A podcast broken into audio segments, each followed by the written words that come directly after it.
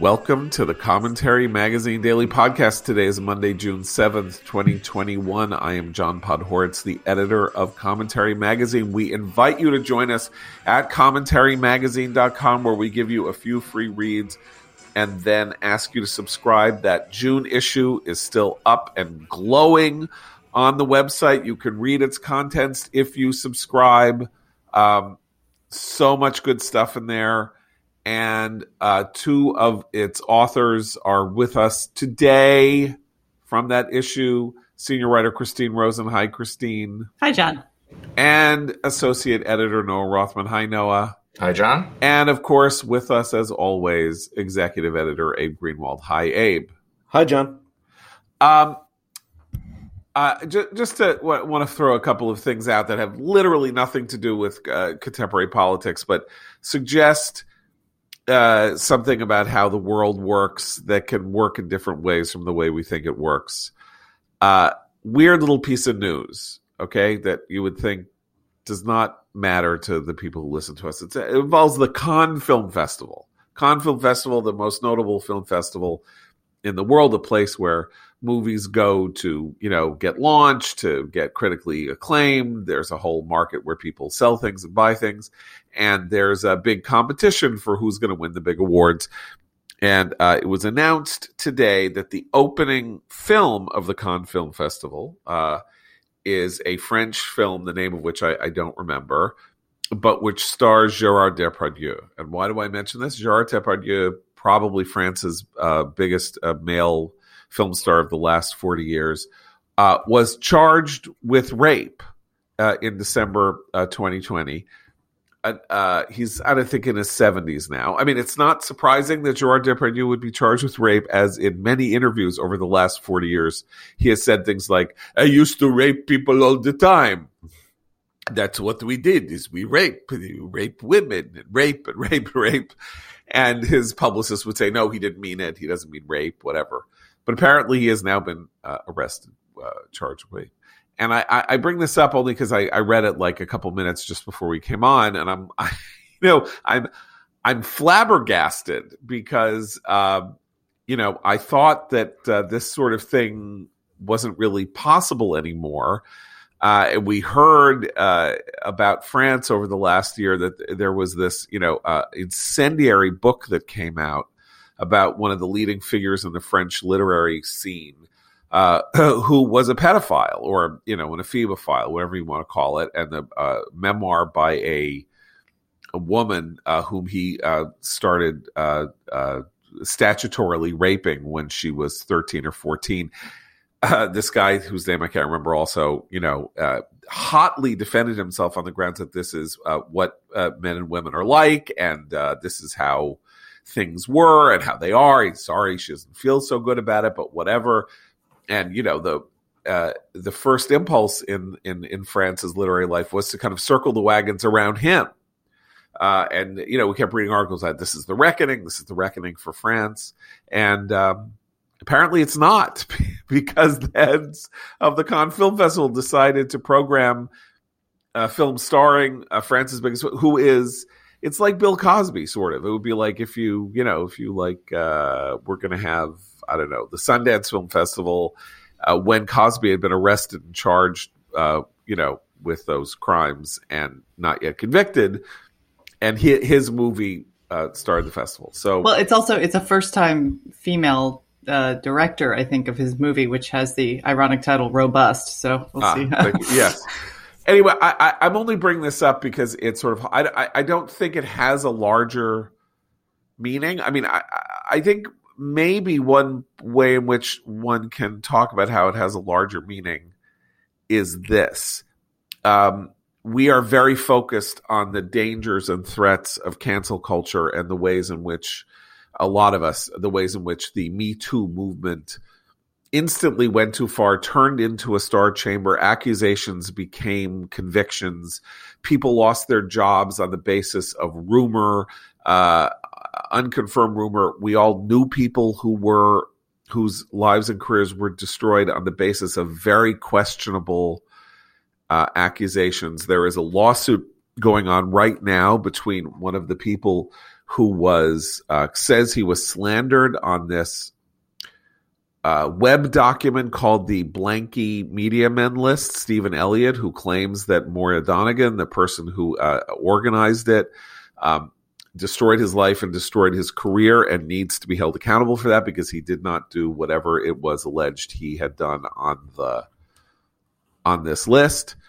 Um, and all of that is, is is terrible. And on the other hand, some there's something that needs to be acknowledged uh, on the right about the nature of cultural figures in the West over the last 60, 70 years, and not only their misogyny, but some weird alliance uh, of convenience according to which the sexuality of women and particularly young women, particularly women under the age, girls under the age of 18 were a subject of not protection, but uh, sort of like leering grossness and and a kind of uh, uh, apologia or support for treating them as fully sexual beings rather than as you know maidens who deserved social protection. Who on the right is not acknowledging that? I mean, even on a, even on the basis of partisan terms,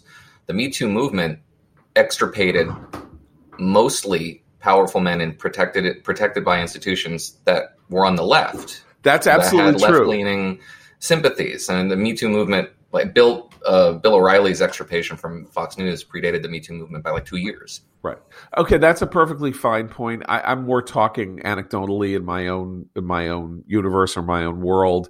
I mean, I think Noah makes an important point. Like who who was who was who who was finally taken down right in the Me Too. Harvey Weinstein, noted Democratic donor, right? I mean, we now have Matt Lauer, half a dozen people in, in culinary arts, yeah, and right. all these institutions that yeah. are center left in ethos, if not right. uh, you know directive. Okay. Well, you know, I, I think there's a to the extent there's a larger point to talk about here. It's it's also that um, Europe and perhaps France in particular is not open to the kind of um, sort of self correction and self criticism that Americans for, are con- perpetually, you know, um, all about. This, this sort of you know making themselves better and more humble, of course, and um, you know, sort of willing to, d- despite the reputation for American bluster and the and the willingness to dictate to others. There's a, there is, in fact, I think, a much more self critical tradition in this country than in Europe by long shot. Well, and there's a grand tradition, isn't there, in France of mocking American Puritanism, and during right. the Me Too movement, that that came to the fore right. again. So it's not a surprise that Depardieu, who besides being a you know famous French celebrity is is a really excellent commodity for the French filmmaking industry. And I do think, John, there's one part of your point that I think is true, and it, it doesn't really have a left right distinction. It has an industry versus or commodity versus non commodity distinction. Is that that the, things that uh, the Me Too movement were trying that, that it was trying to root out the things that I think no matter what side of the political aisle you're on, you can agree with the misogyny, the abuse of power. That has not had a thorough accounting in the uh, entertainment industry, for example. I think the weird uproar over that Netflix show Cuties showed that the the hypersexualization of young women continues apace. Many of them doing it to themselves on Instagram and OnlyFans. There hasn't been a real cultural reckoning with with that even as the Me Too movement took a few heads and put them on the wall. I mean, I just think there's an interesting thing about uh, uh, the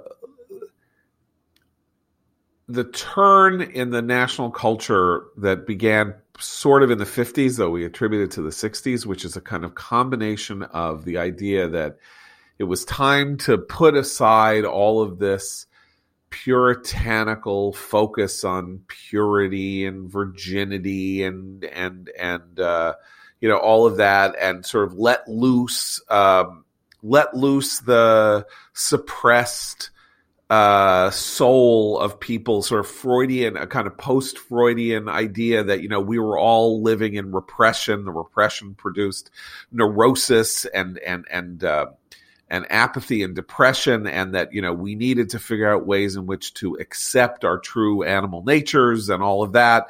Um, you move on then to kind of the libertinism of the 1960s and 1970s that that kind of emerged from a lot of that. And um, but the weird thing is that culturally since we're talking about the Cannes Film Festival uh, culturally this expressed itself in a in a in a in an astonishingly sniggering fashion like the sex comedies of the 1960s, all of which were, and I hate to use this terminology because it's like, you know, giving in to the enemy sort of, but all of which were focused on the objectification of women and the notion that, you know, who boy, you know, Raquel Welch, Kim No, you know, uh, however you want to put it, um, down to the sort of sex comedies of the 1970s, Porky's and Animal House and stuff like that all of which had the most astonishingly disrespectful treatments of women and women's sexuality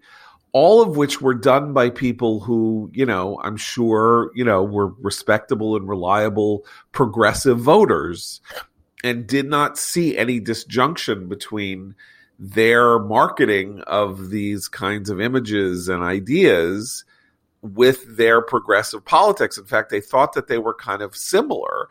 And you can also say that there was a whole world of feminism in the 1990s that um, got itself wildly confused in relation to this, also, where it was deemed to be empowering to be Christina Aguilera singing about how I'm a genie in a bottle, you got to rub me the right way, or Katy Perry being a teenage dream, or, uh, um, I mean, I, you know, there are like that, that's still, but all that uh, still exists and is, I think, uh, ramped up. Um, if, if I don't anything. think it's, I honestly don't think it's ramped up. I mean, here's what's culturally interesting is that you have this weird world in which the two, you know, the biggest star, the biggest singing star of the last three or four years, Billie Eilish, who was a teenage girl, though she is now adjusting her look, she came out wearing baggy shirts, punky hair, not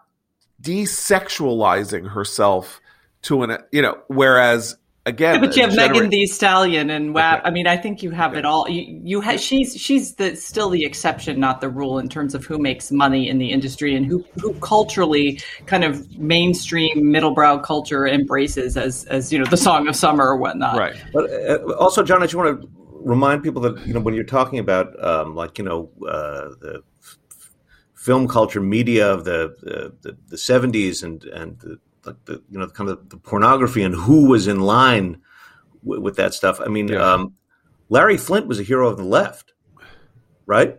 Right. Well, he was a hero of certain right. So this is where it all everything gets so wildly complicated. You know, yeah.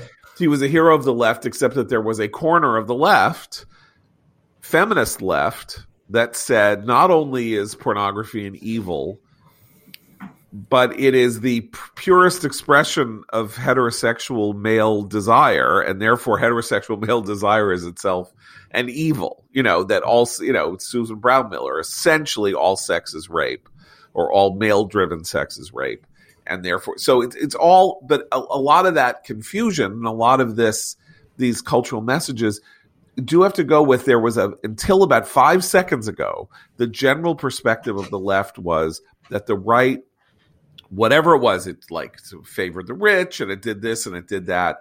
And it was also a drag. It was a, it was a drag.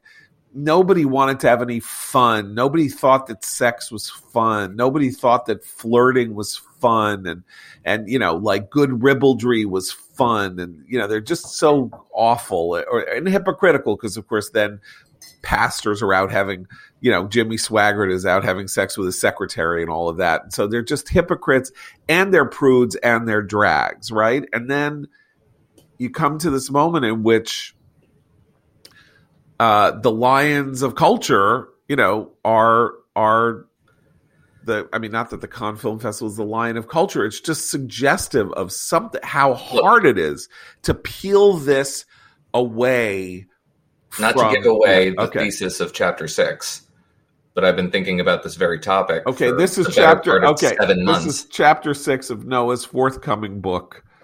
So if you're gonna if you're gonna be self referential, you've at least got to do no, some salesmanship. Okay, yeah. this is this okay. is actually this yeah. is you know it's a courtesy.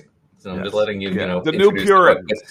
But generally, yes, the two of them, and the war on fun, and the two of these theories are complementary only insofar as you could think that you know there's still that sort of effort to destigmatize uh, libertinism on the political left insofar as you know you have heteronormative sexual relations are still hegemonic, and anything that attacks that hegemonic idea is valuable. Queer constellations and polyamory and half a dozen other sexual uh, orientations, which are proliferating at a rapid rate. Right. Um, and also this kind of prudishness, a priggishness that is celebrated in popular culture now as you know a very puritanical impulse. And the two of them are complementary only insofar as they see human relations as an extension of a political activity, in that all forms of human activity in every aspect of society needs to be useful to the movement, to the movement, to the to the politics that they want to project. So, in that sense, you know, this kind of abstemious approach towards sex is very much the same as uh, as Natasha Lennard talking about how you know sex is a revolutionary act, polyamory is a revolutionary act. It's all revolutionary actions. None of it's about fun. All of it's about what you believe and what you want other people to think about you. You know, it's an interesting point. Although, you know, one of the things about the way people talk about, um, you know, polyamory and stuff like that is that it gets what you might have, you might call bourgeoisified. It's like, this is all about people just trying to find connections and and being in love. And why can't three people get married?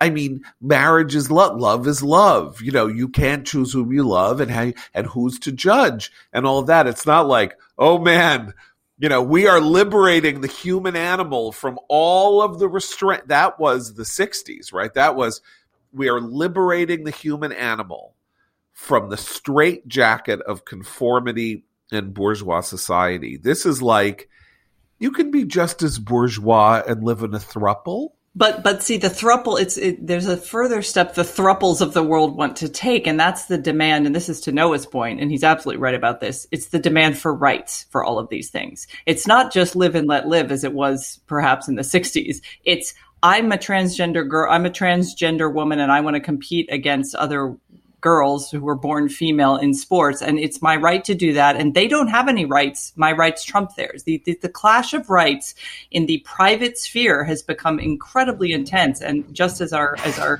polarization increases, and I think Noah's right to say that these things become useful. That's why you see old school feminists, trad femmes, as they're called now, traditional feminists fighting, you know, transgender rights activists. You see a lot of issues on which, just as we saw with pornography, with the kind of doomy feminists fighting the Andrea Dworkin types.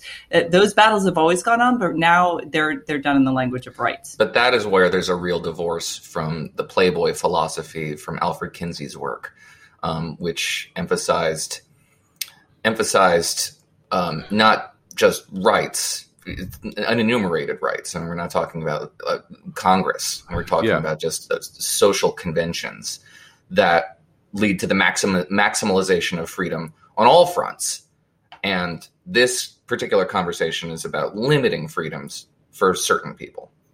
Right, well, right. Because right. it's, it's, always about the, the rights always involve someone else has to recognize or accept what I am am contending and and what I am doing. This this requires work on other people's parts. Right. That that's my right. Right. Anyway, it, this is a very weird kind of conversation because you know I, I, I, we are happy Monday. hopeless, we are hopelessly confused about this.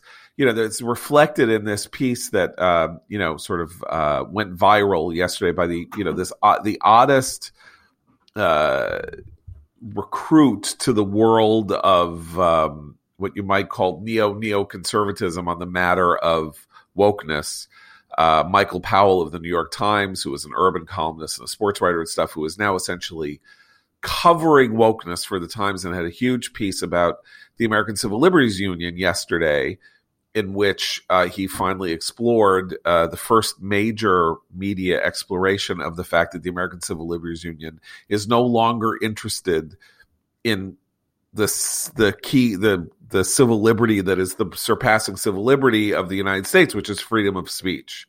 it's more interested in uh, other broader rights that I suppose you could say work under the umbrella of civil liberties if, if you insist.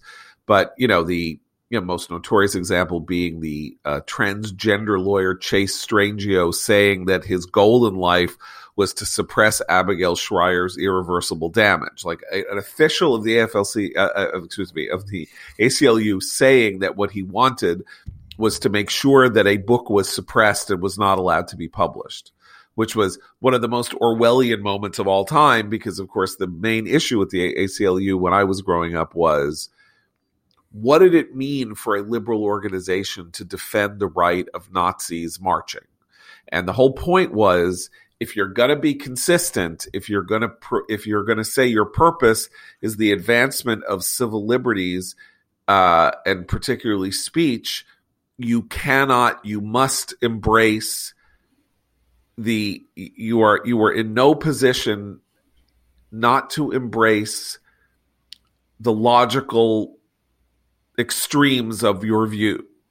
Well, in and, order and, to defend my right to publish, you actually have to defend the right of Nazis to march. And, you know, in the long run, even though a lot of people were really upset about the right of Nazis to march in Skokie, there was a great deal of truth in that understanding because once you say that there are higher values than speech, there are higher values than speech. And therefore, that value can be whatever people say it is in a given moment. It can be the right of Jews not to be offended by a Nazi marching, or the right of Abigail Shrier uh, the right of a transgender uh, transgender people to suppress the publication of books that argue things that they don't like. Well, and this, but this is where I mean, it's a strange turn. The piece is actually heartbreaking to read if you care about civil liberties, and particularly if you care about the First Amendment.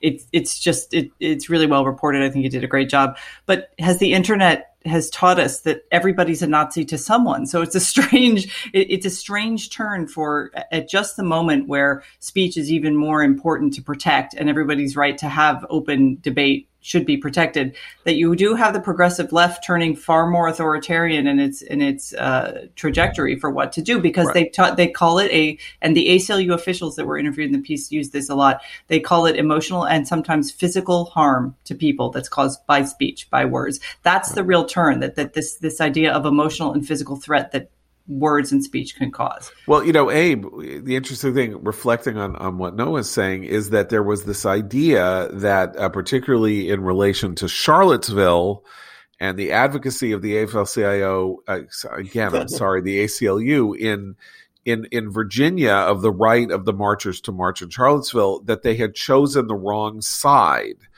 and the whole point about a commitment to uh, let's say constitutional ideal or whatever you want to call it is that there are no sides. You're not taking sides. You are arguing for a first principle and there are no sides in first principles. I mean, there are possible emendations in first principles, which is the great argument over whether or not you can shout fire in a crowded movie theater or a crowded opera house, right? That's there are complications, and that's what like all Talmudic you know, the Talmud exists as centuries of argument about absolute divine laws and where they need to be made more elastic to account for weird exigencies of human nature and existence.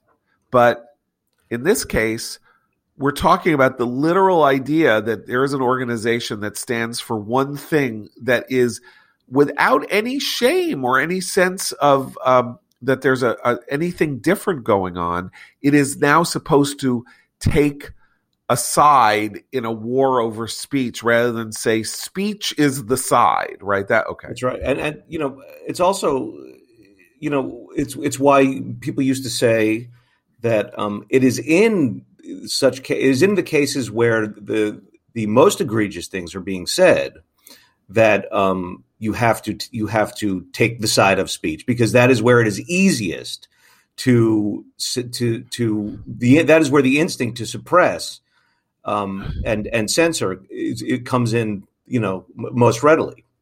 Okay, this brings us to our new advertiser today, criticalrace.org. Critical race theory, as you know, is sweeping American higher education. At Wake Forest University, the Department of Mathematics and Statistics has implemented anti racist math coursework. In spring 2021, the University of New Hampshire began offering a class on racism in science. And the University of Pittsburgh's medical school has even added a vow against systemic racism to the 2,500 year old Hippocratic Oath. It's happening at universities throughout America and across curricula from history to architecture, from medicine to economics. Critical race theory, the idea that America is an inherently racist country and that each American must be reprogrammed to dispel his or her intrinsic racism, is opposed by an overwhelming majority of Americans, yet leaders in higher education from prestige Ivy League campuses to state schools in the Deep South continue to impose this radical ideology on students and faculty alike. Founded by a Cornell law professor, criticalrace.org is the definitive resource for students, parents, alumni, university donors, and all Americans concerned about the continued creep of critical race theory in higher education. The investigative journalists at Legal Insurrection Foundation provide you with the latest updates on how individual schools are implementing critical race training, how local, state, and federal governments are getting involved, and how some parents and states are fighting back. To stop this toxic and un American ideology, we must be diligent. CriticalRace.org is the resource you need to stay informed about this assault on higher education in America. Don't delay. Visit criticalrace.org today.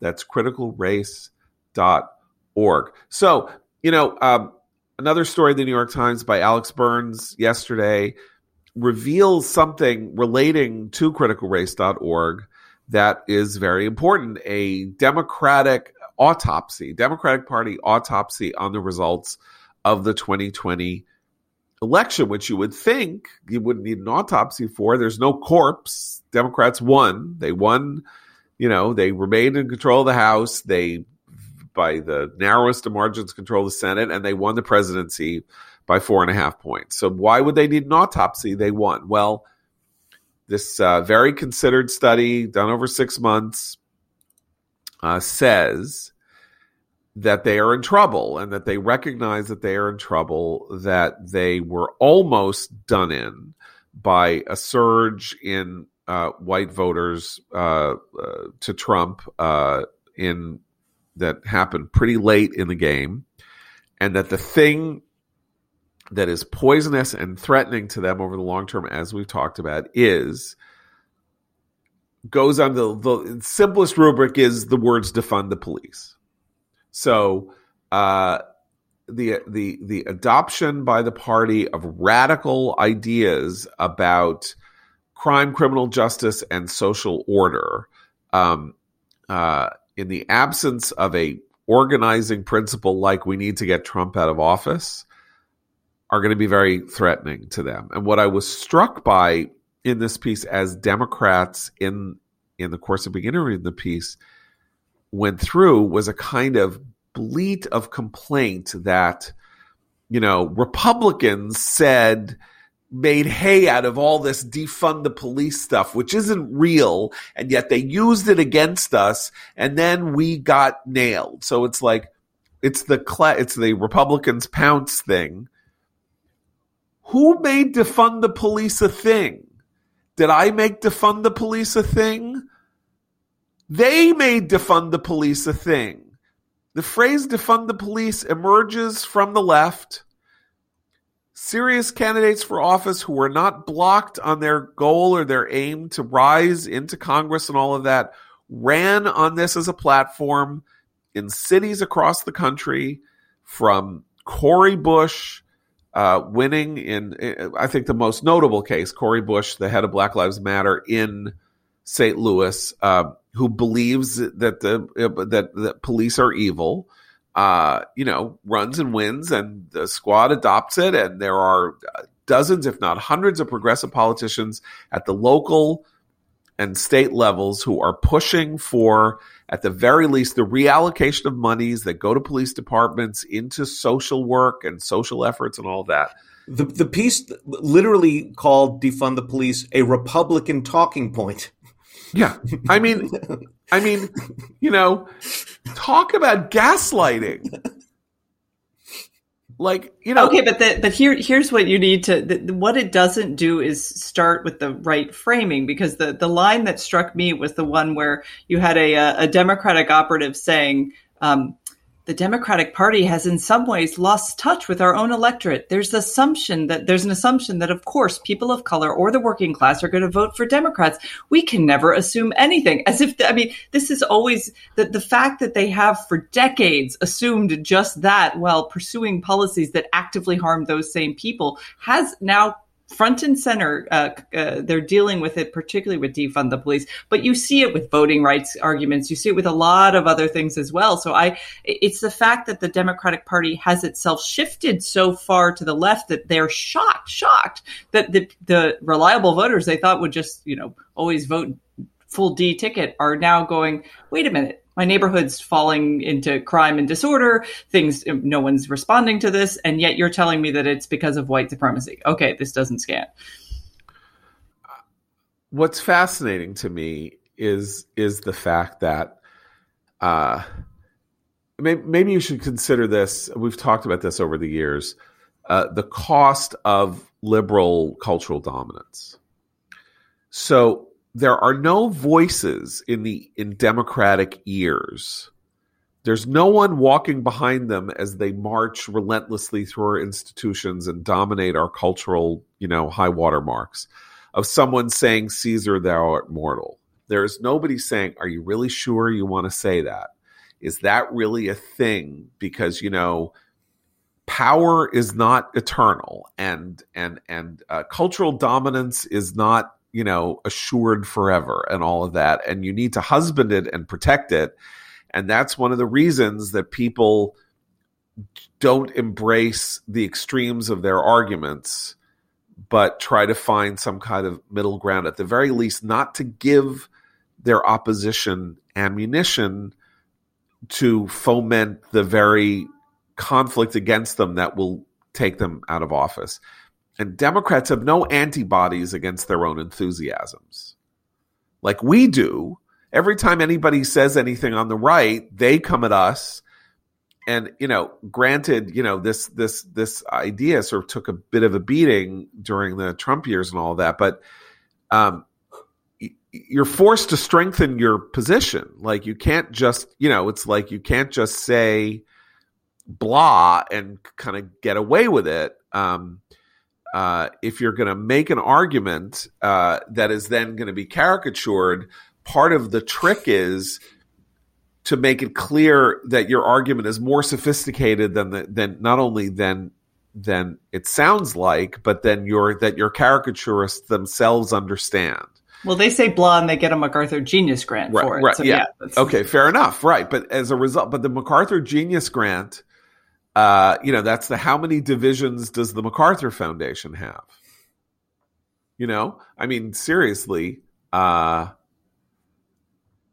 that is, you know, in the end, politically, uh, you can get everything you get, and you're still in a position in the United States where Republicans in 2020 won 2,600 counties and Democrats won 700 counties. Now, the 700 counties they won are vastly more populous than the overwhelming majority of the 2,600 counties that Republicans won.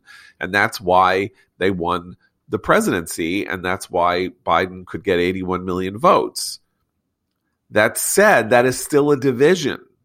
And just because you don't feel it in Bushwick, or you don't feel it if you're Alexandria Ocasio Cortez, doesn't mean it's not there and doesn't mean that if you are actually interested in the maintenance and furtherance of your party's power and its ability to get some of the things done that you wanted to do that you don't just relentlessly push it further and further and further away from the center.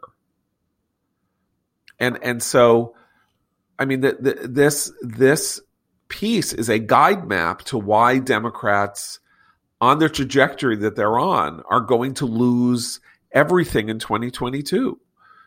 I mean, they're gonna they're gonna be slaughtered in 2022 on this trajectory. It's June 2021, so you can't say that all this stuff doesn't doesn't change. But if you sort of look at the panoply of issues, if you look at rising crime rates, if you look at rising crime stats, if you look at the rhetoric that they're using, if you look at the constant hammering on the notion that America is a bad country and that the people that that that 72% of the American people who are, you know, who are identified as white are are operating by unconscious systemic evil in the form of racism that permeates their very beings you are alienating people without winning anybody new. And that's where you get into Trump land, right? What did we say about Trump in 2017? He needed to expand his base, not, re- not reduce it, because it wasn't large enough to win him a second election.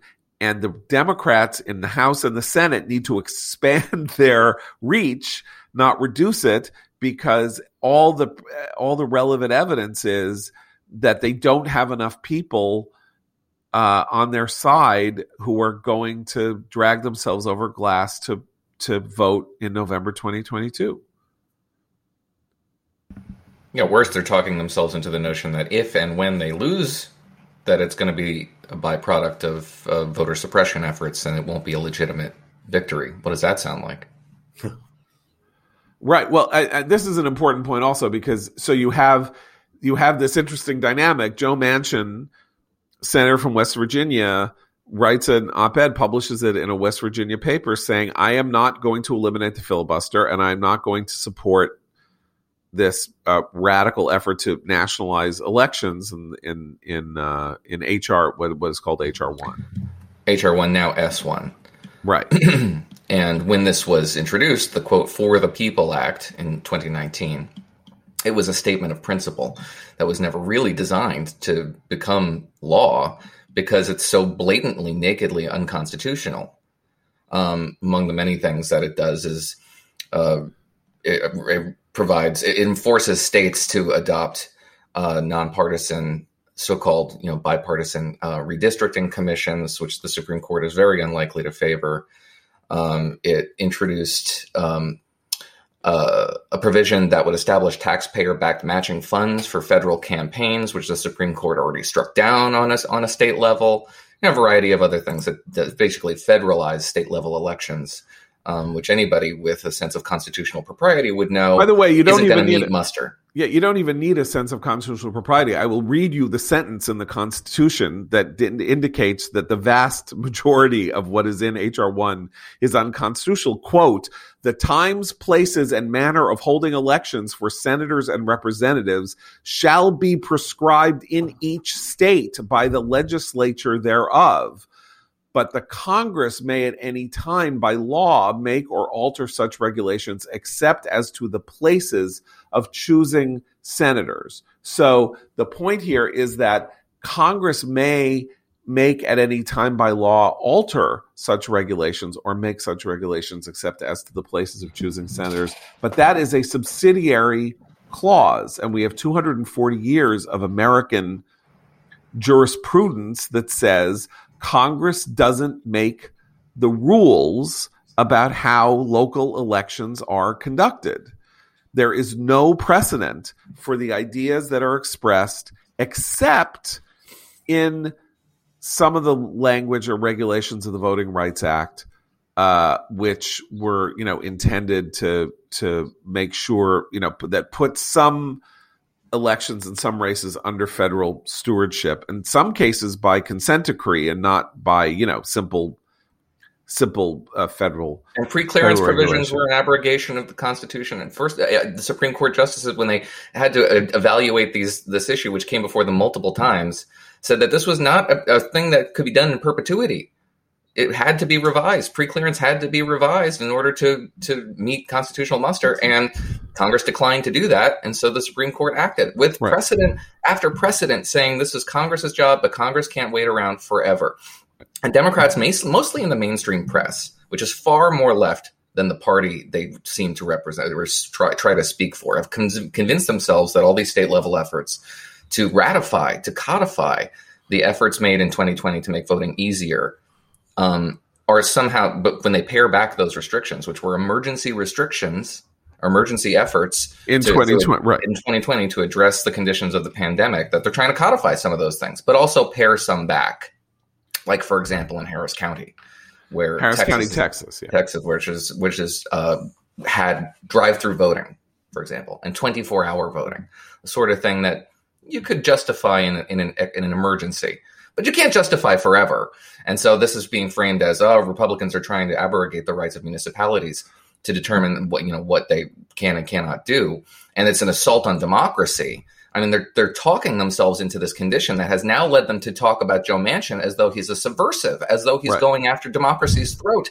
This is the, the, the majority maker. Well, that's the thing in the Senate, right? So so so it's still an emergency to them, right? I mean, it's it's it's it's it's it's a different emergency. Well, any assault right. on the franchise is yeah. regarded as okay, as, but as, let's let's not even look. But it is the subversion of democracy. I'm trying to make a brief point here. Yeah. It is the subversion of democracy. In 2019, Texas also went after went, went after a particular provision that was really obnoxious. These pop-up voting stations, which were designed to subvert democracy directly. District officials would um, they they'd have one day voting they pop up these voting polls, and the polls would be right in front of a you know, you know a place that that was known to be you know a, a Democratic hotbed, so they get Democratic votes, and then the polling place would disappear. And they wanted to get rid of that, and they did successfully get rid of that. But the design of that sort of thing was not to enhance democracy; it was to subvert democracy. Right. Well, by voting. Right. Well, selective application of polling places. I mean, look, there's two. The main thing here is that there's an argument that Trump and the Republicans want to subvert democracy. That is a that is something that needs to be dealt with, right? I mean, that is what Trump's behavior after the election, calling into question the legitimacy of the election, whatever happened on January 6th, all of that. That is a that is a thing uh, about the delegitimization of our system that is very threatening and frightening what we're talking about here when people talk about the legislation in Georgia and Texas and other places to codify voting rules is stuff that is the result of our democratic system, i.e., legislation is written in the House, in a you know, in a legislature at a state level. It is, goes through a process of being voted on by legislators who were elected by the people it then goes to an elected governor who can sign it or veto it, and it is signed. That is democracy. If you don't like it, you don't like what the provisions are, tough. This happens all the time. I don't like the I don't like the CARES Act. It passed, it was signed by the president, it is legitimate.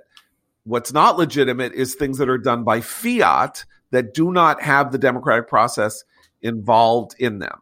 And the state legislatures have the right to design the place, manner, and time of the elections for senators and representatives, and that is what the Constitution says. And this art, this effort to elide, efforts to delegitimize elections through populist claims that they were destroyed or poisoned, with actual legitimate process the democratic legitimate process at the state level of the way we pass laws and that they become law is infamously bad and once again can be used by both sides and will be used by both sides. You start opening this Pandora's box and anything you want to pass through the legislature, anything you want will also be illegitimate in the eyes of the people who don't like it. That is this is a legitimization process. That is what that is what elections lead to legislation that is then signed, you know, that then uh, goes through a legislative, is signed by an executive, and then somehow passes constitutional muster in the courts. That is how our system works. That's the real workings of democracy, not the vote, not the franchise. The franchise is a whole different matter, and it's a complicated matter. And I happen to think that Republicans are nuts about their terror of a, of a of a more open franchise and a more open election system. Though I am much more myself, I'm very sympathetic to the notion that uh, we have destroyed some of the civic importance of elections by distending them over time. That we don't have election days anymore in the same way, and that that's bad because this was one of the, this was a democrat this was the only democratic ritual that we had was the idea that everybody goes to vote on the same day or you could even make it 2 days i don't even care that is a democratic an annual democratic ritual or you know more than it because of primaries and stuff like that. And we have we're ruining it, and and that that will have terrible consequences. I think. Uh, in the name of expanding the franchise, simply because people find it more convenient to vote whenever they want to. Well, tough. Like, you know, if you want to fully participate in our country, then you go and vote on election day. But I lo- we've lost that argument. So that's how I feel, but nonetheless, that's where we are. And you know where else we are? And this is not our franchise, this is not our system, but Israel's system. I want to talk to you about Dan Senor's podcast post corona because Dan has a really fantastic podcast this week an interview conducted a couple of years ago, actually, with Naftali Bennett, who is poised to be the next prime minister of Israel. Now, Israel is the nightmare version of what we're talking about here because they don't have a direct election system, they have a parliamentary system, and they have just spent two years going through four elections. Uh, with uh, inconclusive results. And finally, after many, many, many iterations of this, it appears that a government has been formed by seven, at least seven parties. Um, that basically are formed for the purpose of ousting uh, Benjamin Netanyahu from his uh, uninterrupted 12 and a half year term in office. And Naftali Bennett uh, uh, is going to be the first prime minister in a rotation, assuming that the government survives long enough for it to rotate into future prime ministers. Um, and it's fascinating story because Bennett is somebody with almost no support in Israel. He's got his party got seven seats out of the 120 that that that are available in the Knesset, and yet he played his hand brilliantly and ended up as the first among equals, though he's not even an equal, and becoming prime minister. If you want to know who this guy is, why this happened this way, what he is about, how interesting a person he is and what we might expect from him, the best thing you can do is go to Apple Podcast, Google Play, Stitcher, wherever you get your podcast. Subscribe to Dan's Post Corona podcast, Dan Senor Post Corona, and listen to this Naftali Bennett episode. It will illuminate you, will educate you, it will enlighten you, and it will entertain you. That's Dan Senor's Post Corona podcast. Can can I add something on the whole uh, Manchin stuff in particular because this is obviously galvanizing the progressive wing of the Democratic Party and Jamal Bowman has gone on cable news this morning and called uh, Joe Manchin the new Mitch McConnell. He's undermining democracy. There were you know all over the weekend we've we've seen a lot of overheated rhetoric on the uh, progressive wing of the Democratic Party targeting Joe Manchin and no recognition that that actually uh, getting rid of the filibuster isn't even popular among Democrats. When when Demo- people who identify as Democrats are polled on the issue of the filibuster, more than half say that it should stay. You know, let's not get rid of it. So I'm curious as to why this is at all a strategy that they think is going to be effective. You know, demonizing the swing vote in their own party and and calling him Mitch McConnell and and you know pushing for a policy that even their own voters don't support. I, I, I say that I'm not trying to be naive, but it seems absolutely insane as strategy. Well, okay, so if you follow the Yuval Levin prescription that Congress is now a platform rather than you know Congress exists as an institution to serve as a platform for individual people to make themselves famous or to push their own positions rather than um, a molding it a, thing that molds people into uh, participants in a larger system. Uh, this is the perfect example of it. So Jamal Bowman is a freshman congressman, um, a person of no standing uh, or very little standing whatsoever, and somehow he has now been elevated into a kind of like combatant with Joe Manchin, who was governor of West Virginia, who has been a senator for I think 18 years, something like that and who is among the most interesting and complex politicians in the United States because he is a Democrat in a state that Trump won by 40 points. And given the exigencies of the 2020 election, Democrats should be on their hands and knees thanking God for Joe Manchin because he has no business being in the Senate. He's in a he's in the most Republican state in the country, and he is a Democrat who is serving there. His existence there has given them control of the Senate. That's why they have control of the Senate. And guess what? That's be- so the entire control of the Senate is in the hands of somebody who represents a Republican state, and not only a Republican state, but the Trumpiest state in the country. They wouldn't have it otherwise. Joe Manchin's Joe Manchin's view of the filibuster and all of that would have, would be of no consequence otherwise because they wouldn't be in the majority and Republicans would be in the majority and a lot of what Jamal Bowman might want to have happen and what might happen if Joe Manchin says okay to certain things that can be voted on by 51 votes, including, by the way, the entire Biden cabinet and sub cabinet and all the people that you have to, you know, that you would have to, um, uh, you know, uh, what's the term? I'm I'm losing my uh, uh, advise and consent, confirm, confirm right? Confirm. Thank you. Right. So, um, and and Joe Manchin, of course, is also fronting for a whole bunch of people, right? Maggie Hassan, a senator from New Hampshire, uh, up in 2022, won by a thousand votes last time over Kelly Ayotte. Like, not didn't win by eight billion votes. She won by a thousand votes. She's got to run again in a year that is going to be unfavorable for Democrats. Manchin is doing her an inestimable service of being the guy who says, "I'm going to take the heat." I'm the, but you know, if it, if he didn't, she would have to, and she could not eliminate the filibuster for if she was going to have a political future. She couldn't. It's that simple. That's the issue you run against. It's like she eliminates the filibuster, and you spend two five trillion dollars because she does it, and guess what? You know, whoever is going to run against her in New Hampshire like walks in to the Senate in 2022. But Jamal Bowman is sitting there. Now, then there's the sort of Twitter liberals, you know, which whom we all overestimate in all this. But it's like, what's the point of being a Democrat if you're going to be Joe Manchin? It's like, yeah, that's exactly the point. See, he doesn't have to be a Democrat. He could tomorrow walk across. Phil Gramm did it. Richard Shelby did it people, Southerners in states that went Republican, turned went from Democrat to Republican in the 1990s all the time. The Joe Manchin, governor of West Virginia, right? Jim was elected Justice. as a Democrat, right? So, what's the story here?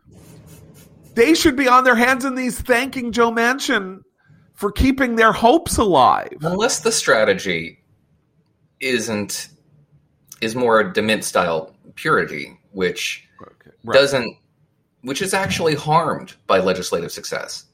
Because when you demonstrate your own efficacy like that, and the compromises required of effectiveness as a legislator, crafting narrow pieces of legislation in committee, balancing all these interests, competing interests, determining who wins and who loses, and then the thing emerges from committee and it's got to be watered down further if you even want it to pass. It's a very unsatisfying process. What's really good is to lose, to lose nobly, to have an issue martyred and then to perceive yourself to be a victim of a process that you can't possibly compete in because it's hopelessly corrupt. Okay, that's that is the organizing principle. Okay, but here's the problem with that. Okay, first of all, you mentioned Jim DeMint. So Jim DeMint was senator from South Carolina who said notoriously in 2011 he would rather have 30 good conservatives than 60 RINO Republicans. Okay, which is insane, right? Because if you have 60 RINO Republicans, you can pass legislation at will because you you can get cloture on anything.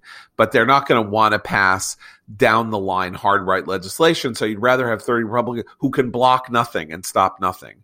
And then guess what happened to Jim DeMint? He quit the Senate to take a job at the Heritage Foundation from which he was justifiably fired, which they should never have hired him for because he's an idiot, as his own logic here suggests, which is here's what I want powerlessness and an inability to do the job for which I was hired. Now, I can understand the idea of the platform rather than the molding institution that Yuval, and why that's good for some people. But for the vast majority of people in politics, remember the Senate, the House is 435 members, Senate has 100 members. Theoretically, they're professionals. They want to do a job. This is a job that they do. And all I ever hear from people in politics that I take seriously is that it's terrible because you can't get anything done. You can't get anything done anymore. It used to be that, you know, you could get things done. Anyone who has come to the center, to a legislature from, say, having been an executive like Manchin, you know, been a governor and then became a senator, is often incredibly frustrated by the experience because executives can do things and senators can't do anything without, you know, six, 59 other senators agreeing to do it. And the harder you make that, the more you turn this body into something useless and pointless and mean that the work that you do is meaningless except that people come and kiss your ring and you get to walk around and you get to do stuff. But you know, you don't make that much money and you don't have that much authority and all that. And the only um, person anybody cares about in your party is the big guy, you know, is Trump or Biden or whoever. And, and the, the independent reputation and standing of senators and congressmen is much lower than it used to be because they used to be independent sources of power.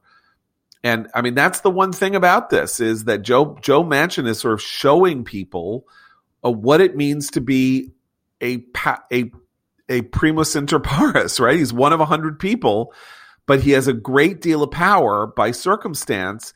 And you're supposed to reckon with that if you're a serious political movement looking to get things done on your behalf. But they're mocking it that's what's so, and that is a change from what we used to see before. They used to be the long knives would come out behind closed doors. They'd either try to undermine that power or they uh-huh. would try to work around it. But this is just open mockery of that power. Right. I mean, in in the first time we saw a lot of this work out, work its way through in our lifetimes, was in the 1980s with uh, Newt Gingrich's assault on Bob Michel, Robert Michel, who was who was the long term serving minority leader of the House.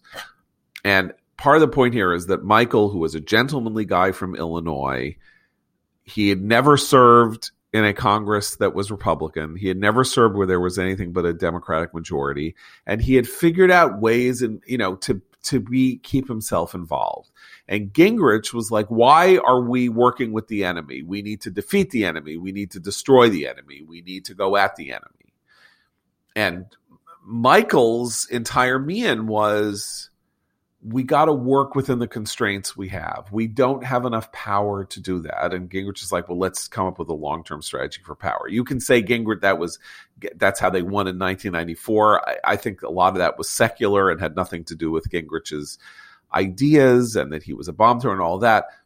But when Gingrich targeted Michel and said he was a do nothing loser, whatever, Michel was a loser. Like he was, he was, he was the minority leader in the House, and the minority leader in the House has very little power. And he had somehow carved some role for himself. And Gingrich didn't like that. Manchin is the opposite. Manchin is the king of American politics right now. So what are you going to do? You're going to you, you're going to like throw bombs in his face? Fine, do it for six months, and then let's see how long he remains a Democrat. Now, granted, if he becomes a Republican, then you, you know maybe his power dissipates because then they're going to win in 2022, and then he'll just be one of many Republicans, and who That's cares? why this is even more stupid. Is that it's not as though Joe Manchin is a Democrat in bad standing he's just not a progressive. Right. That's all that they care about. It's all that they want is somebody who's as radical as they are. And we're mostly talking about the press because polls do not suggest that Democrats are uniformly behind this sort of thing. In fact, polls suggest more or less that the Democratic Party is far more moderate than every single voice with a microphone on Twitter and in the press and on tele- cable news and everywhere else. It says Joe Manchin is a, is a good steward of Democratic interests. He votes with the president. He supports his party's interests. He supports their their appointees. What he doesn't support are efforts to remake the social compact, like fundamentally unconstitutional um, legislation like HR one S one, or the the paring back of the filibuster in order to change the rules of the Senate. What they want are structural reforms, and Joe Biden doesn't want structural reforms, and most of his party doesn't either. But you know, Joe see, Manchin doesn't want structural reforms. Well, of the sort that they advocate. Yeah, right. You said Biden. Anyway, go oh, ahead. Sure. But I think, you know, therefore, I think they'd actually love for him to switch parties, especially if it's yeah. primarily the press that's behind this, right? I mean, that's that's the, that's the greatest, you know, gift ever. That's the story. That's the that's the then you then you've got the see we were right. We get now we get to target this turncoat. Yeah. Um, and we are and we are victims once again right. because because because there goes the you know there goes our leverage. Okay, so uh, let me just talk to you quickly about ExpressVPN. You've heard me talk about it. Let me just ask you Does it make sense that the same company that controls half of online retail also passively eavesdrops on your private conversations at home?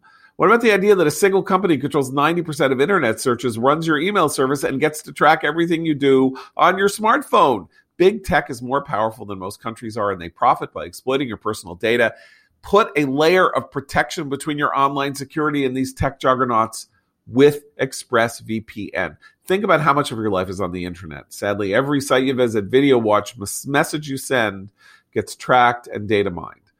But when you run ExpressVPN on your device, the software hides your IP address, something big tech can use to personally identify you. So ExpressVPN makes your activity harder to trace and sell to advertisers, and it encrypts 100% of your internet data to keep you safe from hackers and eavesdroppers. And ExpressVPN does all this without slowing your connection. That's why it's rated the number one VPN service by CNET and Wired. And what I like most about ExpressVPN is how easy it is to use. You download the app on your phone or computer, you tap one button, and you're protected. Stop handing over your personal data to the big tech monopoly that mines your activity and sells your information. Protect yourself with the VPN I use to trust and I use and I trust to keep me safe online. Visit expressvpn.com slash commentary. That's E-X-P-R-E-S-S-V-P-N.com slash commentary to get extra three months free.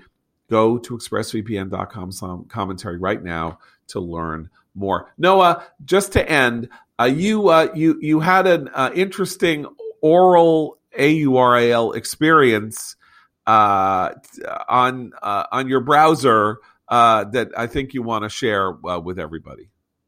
Sure. So, um, sat down at my desk this morning, and I'm I'm, start, I'm writing a blog post for the, for the website. A lot of what we talked about actually on this podcast um, will be on that blog post, so check for it later today. I popped open CNN, and CNN is one of the many websites with the obnoxious habit of auto playing whatever video is embedded at the top of the screen which serves very little purpose to the text, but it's just it's video, it's engagement, it's SEO, whatever it is.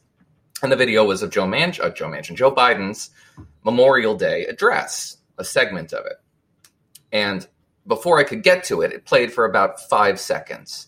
And in that five seconds, I heard Joe Biden say that this country was forged in the basil and fires of war. the basil of war. I didn't make that up. I played it again. He said the basil of war, which sounds delicious, but doesn't actually describe anything that you could describe as reality. It's um, it's you know one of these weird verbal ticks, and he does so many of these verbal ticks, and he caught himself in the moment because he was like, I said basil, and then he moved on really quickly to fire, but he said basil of war. Okay, so I President have of the United States in an address to veterans on Memorial Day the basil. Okay, so here's so, here we can now start casting aspersions of blame on the Biden administration on for asparagus. This this, this link. Asparagus. That's this, that's this is all you've established a continuum of. Uh, mixed metaphors involving vegetables. No, no, but it's it spawned the most unending and shameful spiral of punning on the commentary uh, podcast uh, uh, text chain that, that only Abe, only Abe served. We joked as That's the tenth right. man in this in this debacle of of spice puns that went awry. So, see, I did one there. Look, all I all I can say is cry havoc and let slip the basil of war. and with that, we'll we'll be back to you tomorrow. For Abe, Christine, Noah, I'm John Podhoretz. Keep the candle burning.